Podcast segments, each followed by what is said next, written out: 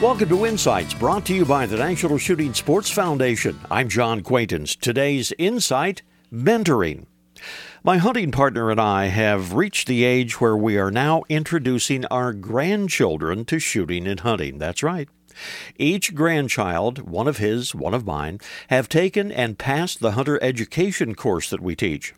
Handing them their certificates that we, as their instructors, signed was a proud moment for all of us. Now, each of the boys now owns at least one gun, and each has been hunting several times with us and with their fathers.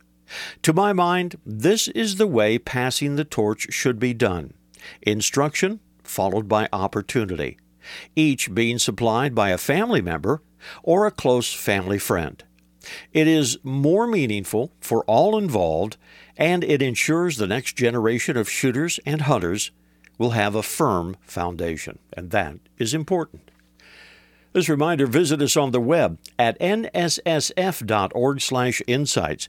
There you will find lots of information about the shooting sports and a chance to win a $500 shopping spree in NSSF's 50th anniversary sweepstakes. This is John Quaintance.